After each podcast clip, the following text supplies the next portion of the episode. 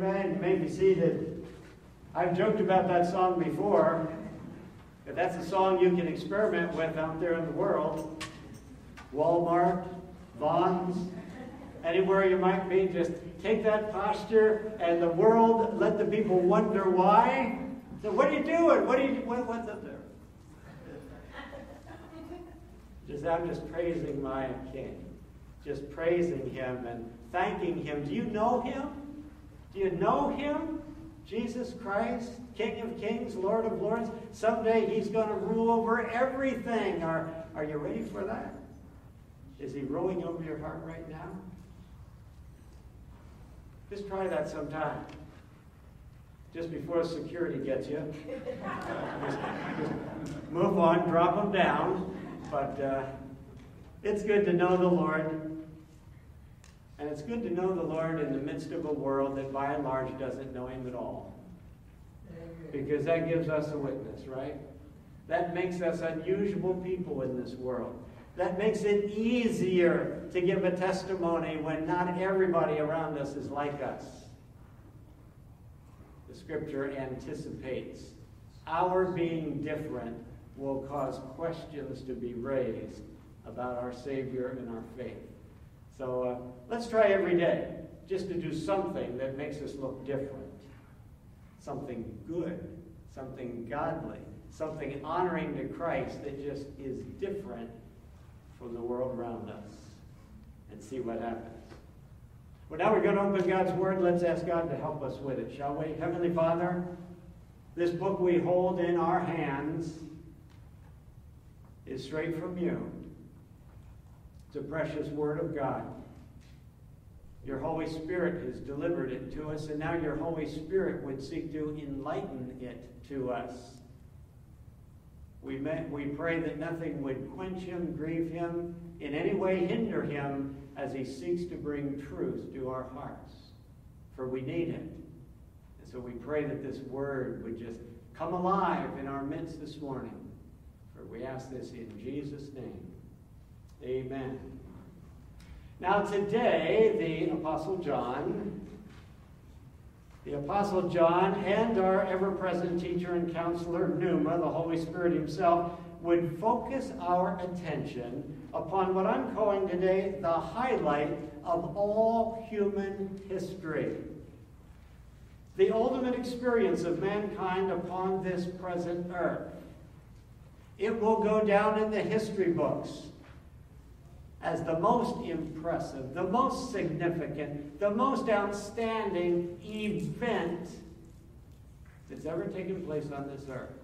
And it hasn't happened yet. John's going to reveal it to us this morning.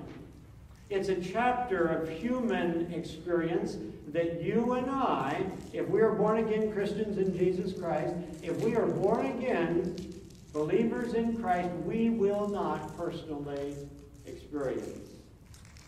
We'll not experience it in the flesh. But we will rejoice in it from the vantage point of the glorified church in heaven. So let's rejoice in it even this morning as the scripture reveals it to us. It's hope generating revelation number 21. Way, way back when we started this series, 21 weeks ago. How many months is that? Months? About five, yeah, or so. We're pretty good. Ah, I don't know. Lord, they're not even with me on the month thing. way, way back then, I said God had showed me, had led me to 22 hope generating revelations in the book of Revelation. A book that I've never preached on before, but it was like wow, all these things are hidden in there that can stir hope in our hearts in the midst of a troublesome time? Well, this is 21, so there's how many to go? One. I'm going to do my best to get all the rest of it wrapped up in one revelation next week. You'll have to come and see how we do that. If I stick with 22, or if I wind up saying, you know, I decide there's 27. We'll see. This is 21, though. 21, the revelation of the thousand year kingdom. Now it's recorded in Revelation chapter 19 and Revelation chapter 20.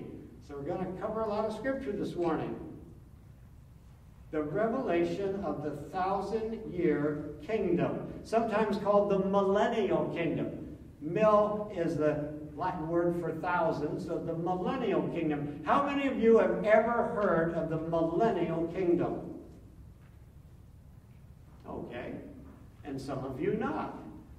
So let's learn of it today. Here we go. You see, there's coming a day when Jesus Christ, the eternal Son of God, will reign in power and glory on this earth in a glorious kingdom. Remember when Pilate said to Jesus, Are you a king? And Jesus said, My kingdom is not of this world. Not at that time. There was much yet to do, but there is coming a day when Jesus was just about to ascend into heaven, his disciples said, Lord, are you now going to establish your kingdom? They were ready for it then. They anticipated there's coming a day when Jesus Christ would sit on a earthly throne, the kingdom of God, and would rule everything. Well, there's coming a day when that will happen. It will far eclipse any former kingdom or empire of man. The Egyptian, the Babylonian, the Greek, the Roman, the Mayan, the Incan, the British, and the American, along with all their singular accomplishments, will pale in comparison to the kingdom ruled over by Jesus Christ, the millennial kingdom now, John only gives a few verses to it, but the entire Bible anticipates it. And this morning, I would have us all be enthralled by it. So consider with me this morning these five observations. You have them on your sheet there. These five observations concerning the thousand year earthly kingdom of Jesus Christ. And these observations arise directly from the revelation given to John. Here's the first one. I phrase it this way The kingdom, that is, this kingdom of Jesus Christ, this millennial kingdom, the kingdom begins with the victory won by Christ over rebellious mankind and Satan's agents. Remember Satan's agents we've talked about? There's the Antichrist, there's the beast, there's the false prophet, there's all these human instruments of his that have been besieging mankind for an entire seven year period. Three and a half years of the tribulation to begin with that was just made life miserable for any believer on earth. Many, many believers, we call them tribulation saints, lost their lives during that time. And then the second three and a half years of that seven year period is when God's wrath is poured down upon this earth. We've looked at that, the bowls, the seven bowls of God's wrath. Worldwide, upon men who still were cursing God and hating God, not repenting. And at the end of that seven years, we saw last week, here comes the King of kings and Lord of lords. And the tribulation is ending. And the kingdom is beginning. And here we say the kingdom begins with the victory won by Christ over rebellious mankind and Satan's agents.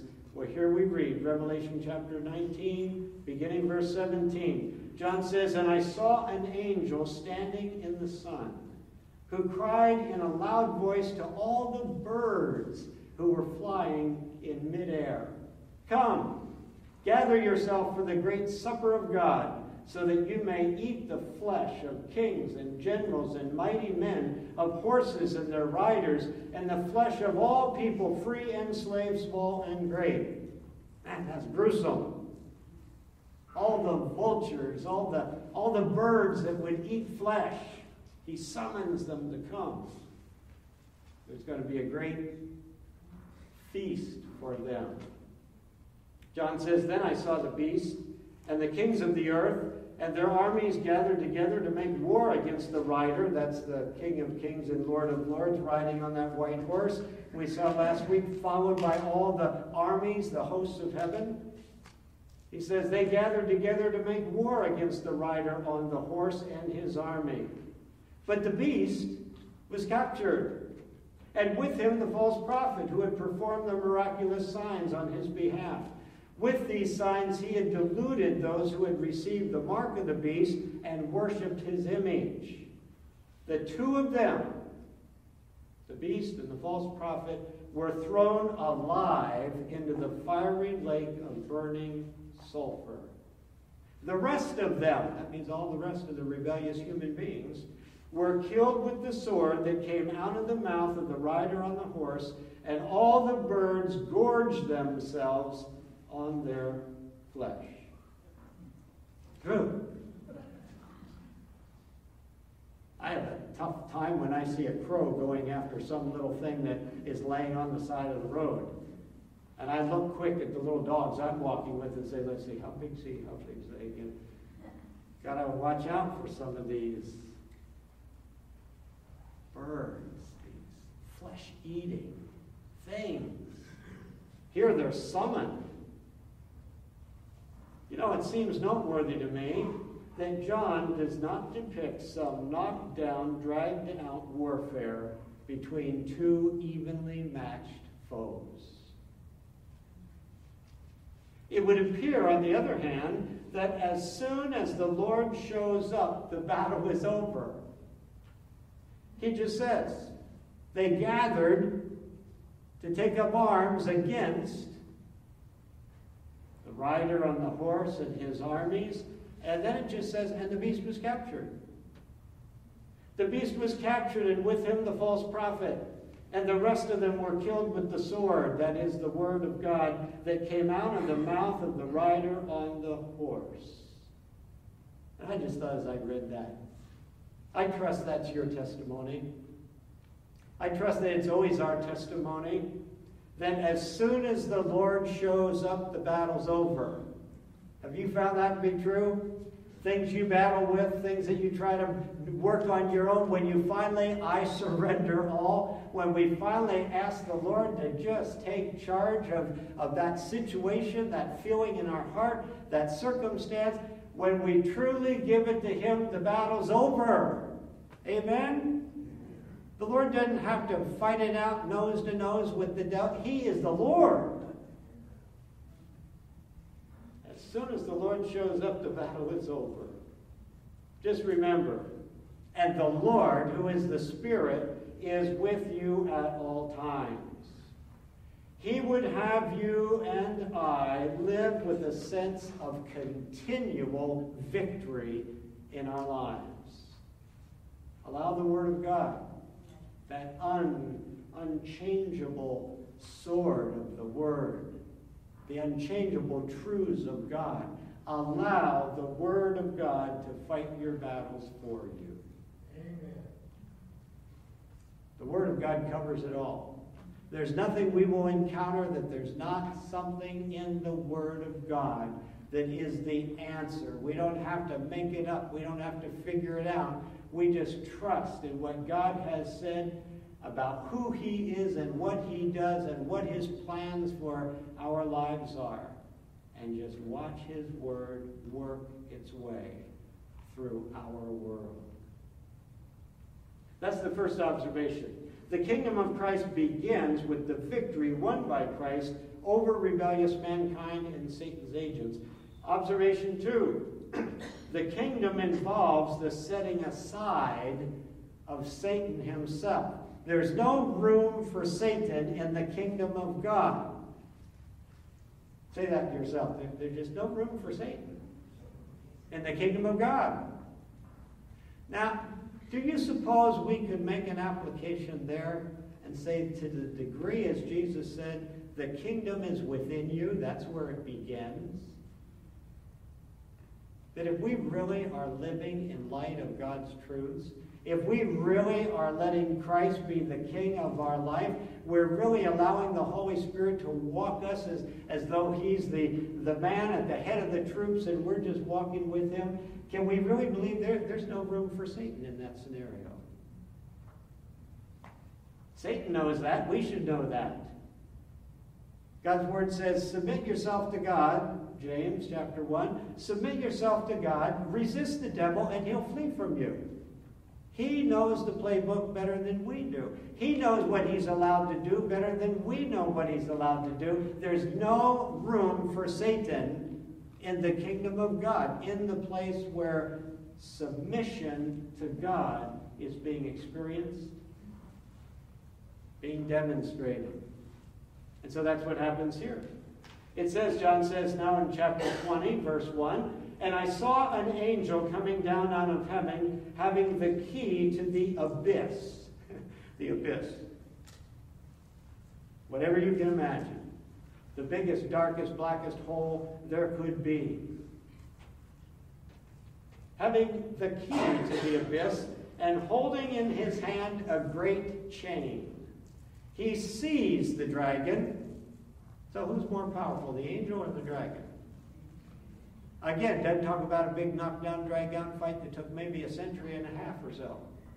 The angel comes down, John says, I saw it. He had a big chain in his hand and he had a key to the abyss, and he sees the devil, he sees the dragon, that ancient serpent who is the devil or Satan. John wants to make sure we don't mess up our identity there. He is the ancient serpent who is the devil or Satan, the dragon, and this angel bound him. Bound Satan for a thousand years. He threw him into the abyss and locked and sealed it over him to keep him from deceiving the nations any more. No room for Satan in the kingdom of God. No room for his lies in the kingdom of God. He would deceive the nations no more until the thousand years were ended. After that, he must be set free for a small time, a short time. Now, only Adam and Eve have ever known life in this world without Satan's dominating presence in it. And they only experienced it, it would seem, for a short time.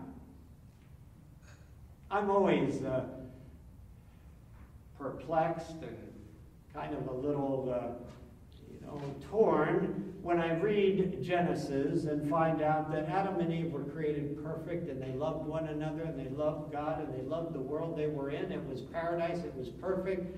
And then the serpent came and deceived Eve. And I always wonder was it like on the first day? Did, did, did they get to enjoy that at all? Or was Satan so determined to destroy the works of God he didn't even let one day go by? Or, or did he wait until they got kind of used to perfection? Got used to things being just absolutely paradise. But whenever it was, only Adam and Eve have ever experienced life on this earth absent Satan. I'll tell you, what would it be like? And what will it be like to live under the wise, loving authority of Jesus Christ with no satanic voice to challenge every word he speaks and come against every law he lays down? The prophets of old envisioned a world where men who are just naturally given to warfare, where men will beat their swords into plowshares, and where even the animals will make peace with one another. It says in Isaiah 11:6, "The wolf will lay down with the lamb." What a world! What a world! I can't even get my two dogs to get along. Here, the wolf will lay down with the lamb. I said to Linda, I always thought that phrase was the lion will lay down with the lamb because we use it that way. But when you look through the scripture, it doesn't have the lion and the lamb together. The wolf and the, and it says a lion will start to eat grass and not eat meat anymore. And but a wolf,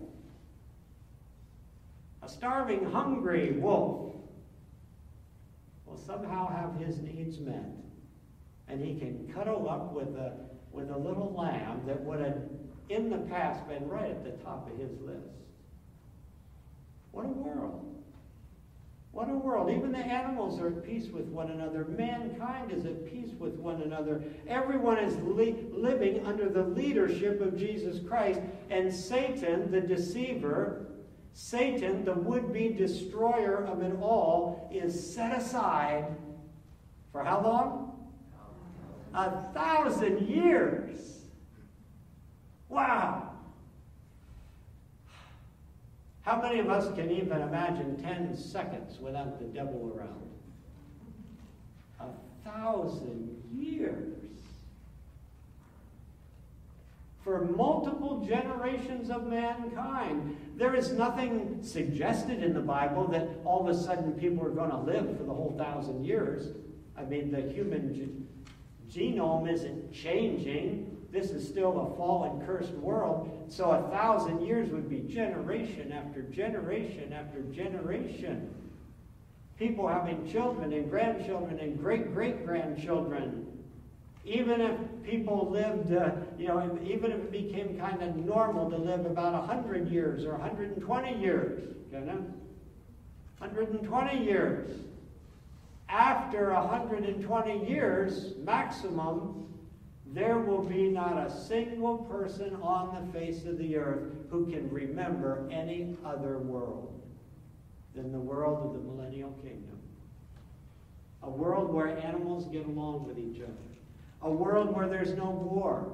A world where there's peace. A world where the loving, gracious Son of God is the recognized ruler of the whole thing where man's creativities are being directed in a way, who knows what such a civilization will produce.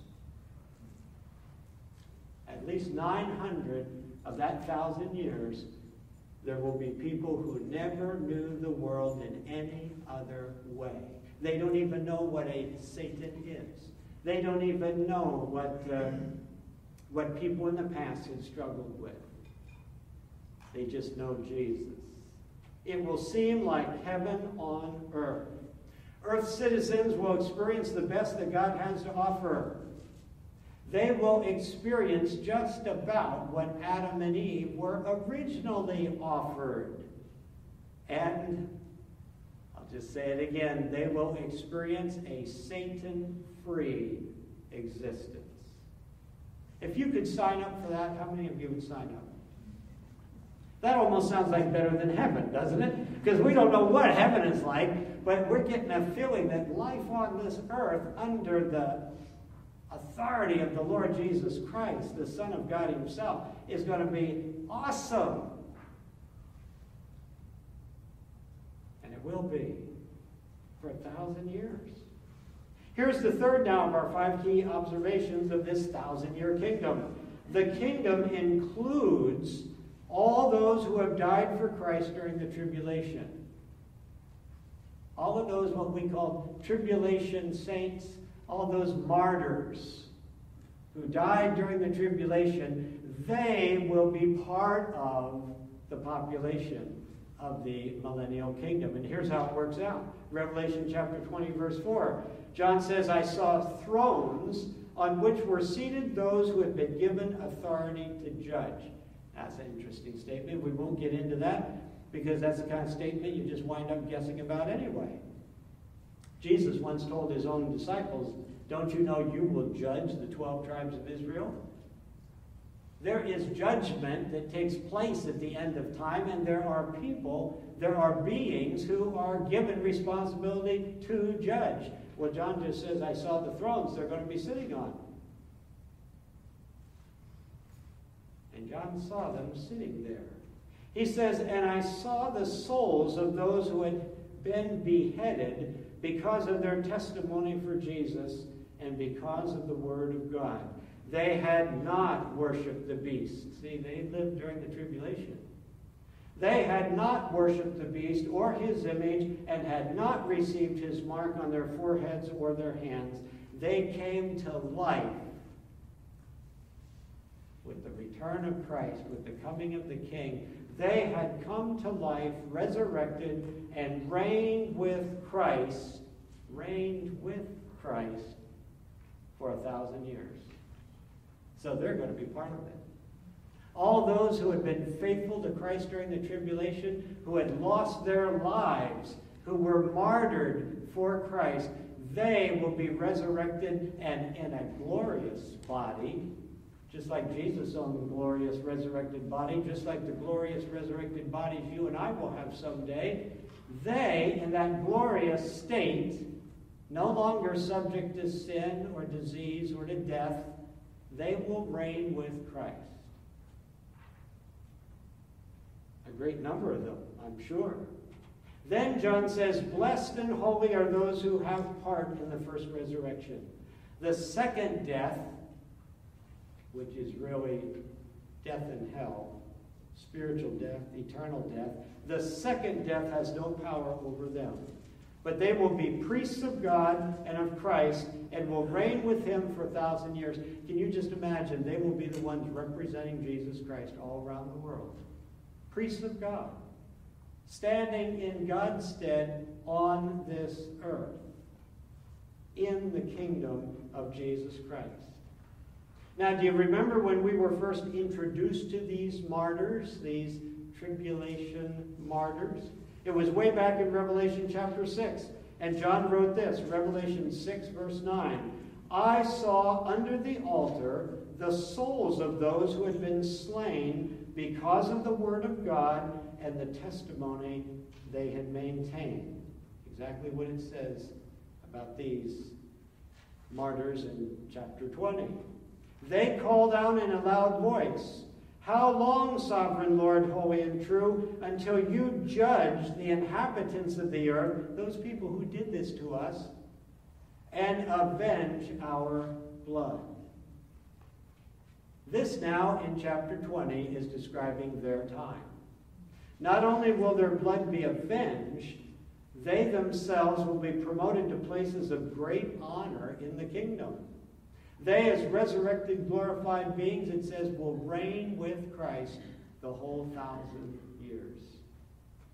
And much reigning and ruling will need to be done. An entire world. An entire world with an ever expanding population will be under kingdom jurisdiction. For at least, as we said, 900 of those thousand years, the people on earth will have known no other kind of life. How many of you have had really good parents? Good parents. You know, you knew they loved you and they made rules that were good for you. And how many, even though you had good parents, ever had a moment where you questioned them? Ever had a moment where you kind of wanted to skirt around something they had said? Even though they're good. See, even with Jesus Christ on the throne, in charge of the whole world, the point of it is he's in charge of the whole world. And there's a lot of ruling, there's a lot of reigning that needs to be done.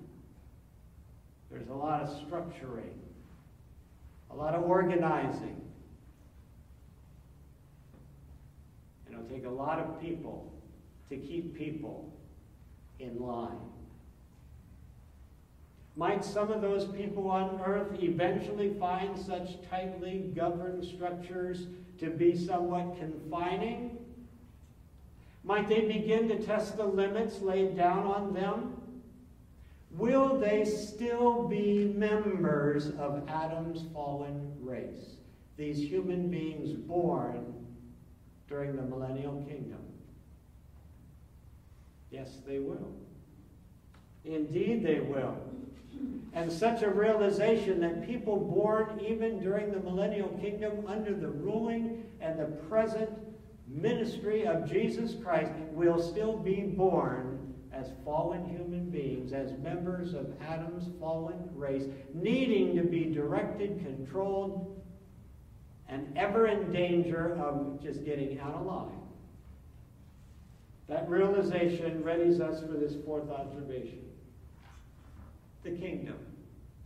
Here's another thing the kingdom accomplishes the kingdom sets the stage for one final demonstration of man's rebellious nature. Man's fallen nature, your fallen nature, my fallen nature, just loves to show itself. Just loves to go public and say, I'm in charge here. Nobody's telling me what I'm going to do. And even if somebody bigger and stronger than me says I must do it, when that person's out of sight, I can say to myself, yeah, yeah, well, not when you're not here. Our fallen nature knows no submission to anything but itself. And even when there's not a devil to deceive it, in and of itself, it is what it is. And so look at this. Take to heart these scriptures, beginning with Revelation 20, verse 7. Now, John says, when the thousand years are over, you think, why don't they just last forever? Well, because it's not heaven. This is not eternity. These are not people who've been all glorified into eternal states. These are human beings living on a still fallen and sin cursed world under the administration of Jesus Christ, but uh, things still, like I said, they're still human beings. So look what happens. When the thousand years are over, Satan will be released from his prison and will go out to deceive the nations in the four corners of the world. See, the, the whole world is populated again.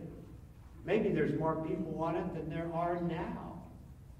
A thousand years of just perfect uh, conditions could lead to a lot of growth.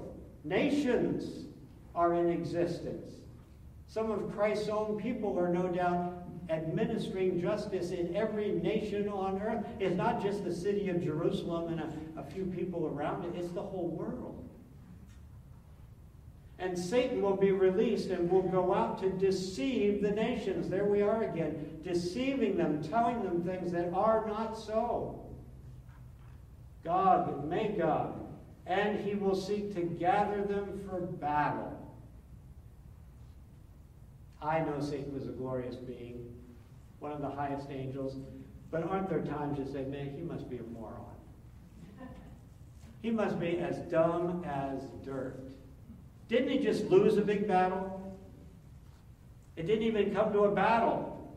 The king arrived and the battle was over. Hasn't he been losing all along? Or is it just his attitude is, I know I'm going to lose, but I'm going to take as many with me as I can. And that'll destroy. It'll put a big gap, chunk out of the kingdom of God. I'll take as many with me as I can. And so he gathers the, the people on earth together for battle. It says, in number, they're like the sand on the seashore. This is a huge group of human beings who are willing to believe whatever it is that Satan is going to tell them. Which is basically, you don't have to knuckle under anymore. People in Jesus' own day, when he walked upon the earth and lived a pure, sinless, holy, godly life, that a bunch of people just loved him and hung on every word he said, there were other people who, who despised him. Just because Jesus will be sitting on a throne and he has all the power in all the world, it doesn't mean there won't be vast numbers of people who just despise him, despise his righteousness because their own human heart still has a, a desire for unrighteousness. And Satan will gather together more than can be numbered. Like the sand on the seashore, they marched across the breadth of the earth and they surrounded the camp of God's people, the city he loves. That would be Jerusalem. So here they are again. Are they going to overcome him this time? Or once again, is this just part of Satan's deception? He has convinced them they can overcome the Lord. He's convinced them they can take charge of this world. He's convinced them that their rebellion will be successful, even though he has to know it will not. And so here they are, all the armies of the earth surrounding the city of Jerusalem once again. And look what it says. But fire came down from heaven and devoured. Jesus didn't even have to get an army together this time. Not the hosts of heaven coming on white uh, horses to, to confront the, the beast and the false prophet. This is Satan gathering everyone together, and it says, and fire came down from heaven and just devoured them. Amazing. Amazing that Satan could gather together such a. He would find people open to his persuasive words, just like Eve's ears were. You shall be, you can be like God. You can rise above this structure you're, you're living within. And you see, ever since Adam and Eve's first act of rebellion, mankind has been possessed by a fallen, rebellious nature. Go ahead, say this to yourself. Don't say it to anybody else. Say it to yourself right now. I've got one of those. I've got a fallen, rebellious nature. I will not make you raise your hand. But if you're honest, if we together are honest, every one of us in this room will say, born again or not, it's not until heaven will be done with this. As long as we're in this world, the truth is, I, you, each of us has a fallen, rebellious nature. Even in a near perfect world like the millennial kingdom, man will still seek to shape his own destiny. He will yearn for the control of his own life good environment does not overcome man's urge to rebel. Let me say that again. Because there's so many people in the world that just say, if we could just make the environment better. If we could give this people, a, this person a, a, healthier environment to live in, if we could just provide this or we could provide that, if we could make up for this deficiency or make up for that one, they'd be just fine. They'd be just fine. Dare I say, because every now and then I mention it, over the years I've seen it, how, how many wonderfully committed, attractive, hopeful, young Christian women find guys that they say, I just need to improve his environment. All he needs is a good woman like me. All he needs is someone to love him, to take care of him. I know he's got hang-ups, I know he's got problems, but you know, they're all because. But if only we made his environment better, change the things around him, and all of a sudden what's inside him will be better. That's a biblical lie. That, that's a satanic lie. But I can't tell you how many people, and sometimes it's a guy who gets hooked into that. It's a lie of the devil. The modernists believes that lie. The liberals believe that lie. If we can just change people's environment, they'll become better people. And yet the Bible says every single human being has at the heart of him or her a rebellious, sinful nature, a desire to control their own life in one way or another. And then when you get control of your own life, if you have the power to take control of other people's lives, that's a sinful desire. And it's there, it's part of us. Man in his fallen state is forever open to Satan's mesmerizing words. You can be like God Himself. You can run your own life. You don't have to bow the knee to anyone. And that's why. That's why Jesus, who knew that he would one day rule over this planet as King of Kings and Lord of Lords, still spoke these words to Nicodemus. They're recorded in John chapter 3. Jesus said, Nicodemus, I tell you the truth. No one can enter the kingdom of God unless he is born of water and of the Spirit. Flesh, the physical, gives birth to physical. But the Spirit what gives birth to spirit. You should not be surprised at my saying, You must be born again. You see, what man comes into this world with is twisted, is rebellious, is sinful, is fallen. And there must be something new put in him, not the circumstances around him made better. And so Jesus knew that even in the best of human circumstances, unsaved men and women would not cease to be what they have always been rebellious, sinful human beings. The prophet Jeremiah was lamenting over this fact, man's natural condition, when he wrote in Jeremiah 17 9. He said, The heart of man is deceitful. Satan loves that. People do the same thing that he's been doing all these years, deceiving. The heart of man is deceitful above all things, and the NIV says, and beyond cure. Well, God can cure it, but it cannot be healed on its own. It remains what it is forever. Sad to say, even a thousand years of Christ's kingdom rule will not overcome that basic fact. People will not start getting born better and better and better. They will be human beings even up to the 999th year of the millennial kingdom. Babies born will be born in sin. Just like David said, his mother gave birth to him. And here's the deal Satan's momentary release will demonstrate that.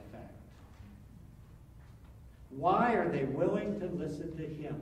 Why can he gather together an opposition force to the Son of God? Because people are still people. And apart from a spiritual change, they, they stand against God. And so then we come to the final observation that we'll make concerning this kingdom. Here it goes. The, the kingdom concludes with Satan's judgment and the great white throne judgment of all unsaved mankind. Revelation 20, verse 10 says, Fire came down from heaven and consumed them, and the devil who deceived them was thrown into the lake of burning sulfur, where the beast and the false prophet had been thrown. They've been in there for a thousand years. Satan was just in the abyss. Now he is joining them in that place of torment and they will be tormented day and night forever and ever. Then I saw a great white throne and him who was seated on it. Earth and sky fled from his presence, and there was no place for them. And I saw the dead, great and small, standing before the throne, and books were opened. Another book was opened, which is the book of life. The dead were judged according to what they had done, as recorded in the books.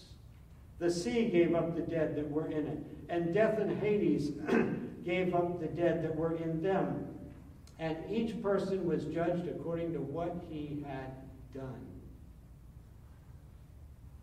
This is just my opinion, but I don't believe there is one saved person standing in that judgment. The church has been raptured. All those who are saved and are part of the church have already been taken to heaven. They're not there. The tribulation saints, we've seen them gathered to heaven. And the tribulation believers who were martyred, we've seen them come back to life and reign with Christ. And John says that's the first gener- the first resurrection of this period of time. It's good to belong to that one. So they all come. So now the question is, during this thousand year reign of Christ, is anybody actually saved at all? Or is this just a thousand year period of demonstrating the rebellion of mankind even to the Son of God? John doesn't spell it all out, so time will tell and we'll find out. But see, there's books and then there's a book. Books filled with all the deeds of mankind. And I believe somehow God will take into account people's sins Jesus said it will be more tolerable for the people of Sodom and Gomorrah on the day of judgment than for the people who lived in his own day who had Jesus speaking to them and they've called him a blasphemer. So there's God takes into account what's in that book, what you did, how bad it was. But here's the books, the record. And then over here is the book, the book of life. And I'm suggesting when these books are opened, there's not one of these people's names in the book of life. It seems like their names are all over here. And John goes on to say, Then death and Hades were thrown into the lake of fire. The lake of fire is the second death. If anyone's name was not found written in the book of life, he was thrown into the lake of fire. There's at least a possibility that at that great white throne judgment, there is no one standing there whose name is in this book. I can't swear to that. But it just seems as we see the, the believers being taken out of this world, when we see the purpose of the millennial kingdom, when we see the fact that Satan could so easily rally together practically the, the whole world against the Savior, it's possible. At least, here's what you want to know. You don't want to be standing in front of that judgment. You want to know that your life's been given to Jesus Christ. You want to know that your sins, even though they might have one time been in a book, God's erased them all. God's erased them all. See, if your sins are still in that book, that means there's still a record against you. Paul says for those who give their life to Christ, there, there's no more condemnation for them. They've, our sins have been erased. That's what it means to have them forgiven. Our sins have been erased. We're, our name isn't in the book of bad deeds. Our name is in the Lamb's book of life. Praise God for that. Amen. And horrors to those whose name is not there. And I know your heart goes out to, we're not going to be part of the millennial kingdom. I mean, at least it's at least seven years away from now. You and I are going to be in heaven. Some that we love might make it to the millennial kingdom. But if there's even the possibility that the age of grace does not extend to the millennial kingdom, and it's simply to demonstrate once and for all the rebellion of mankind, even in the face of the Son of God, then we want people to come to Christ before those days.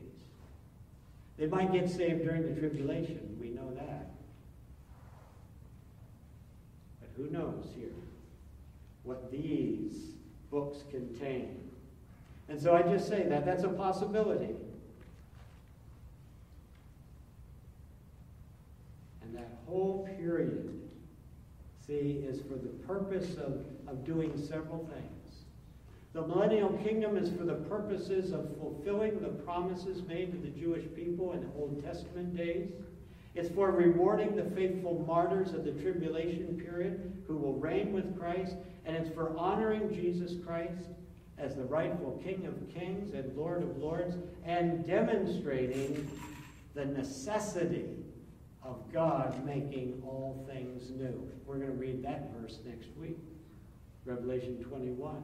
All things need to make, be made new because as things are, they can't just be renovated into something that is pleasing to God.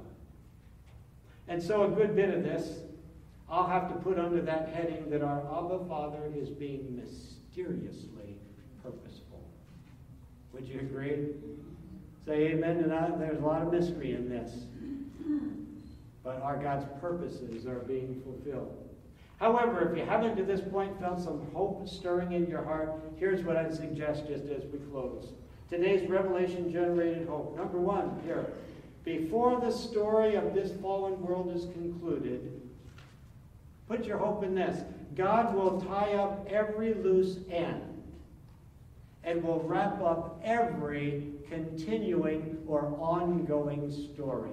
You read the Old Testament, you say to yourself, well, what about, what about, what about? God will, will wrap up every single loose end you might find dangling in the scripture somewhere and, and bring it to a beautiful conclusion. Satan's head will be crushed. Is that not good? Genesis chapter 3, God promised Eve that your offspring, you, there will be one that, that comes from the human race, that he will crush, he will bite your heel, but you will crush his head, speaking of the serpent. And we see here Satan finally put away, destroyed entirely. And then Abraham's seed will rule over the nations on the throne of David, and all nations will be blessed. God promised Abraham that. God promised David that he would have uh, an heir who would sit on his throne and his throne would go on until the end of the age. And here we see that being fulfilled. And then we see the absolute necessity of new birth. It will be demonstrated as Satan once again is able to deceive the nations. New birth is essential. Becoming a child of God spiritually alive is essential to fulfill the purposes of God. And those are all things being revealed by this, this millennial kingdom and by the things that God has revealed through John to us.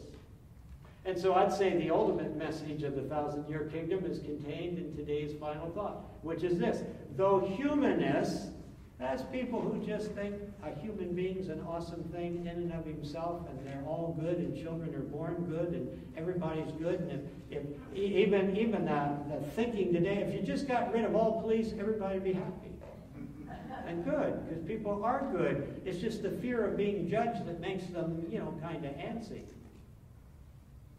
That's not people as the Bible understands people. Though humanists say that people are basically okay, the truth is they are not. Keep sharing the gospel.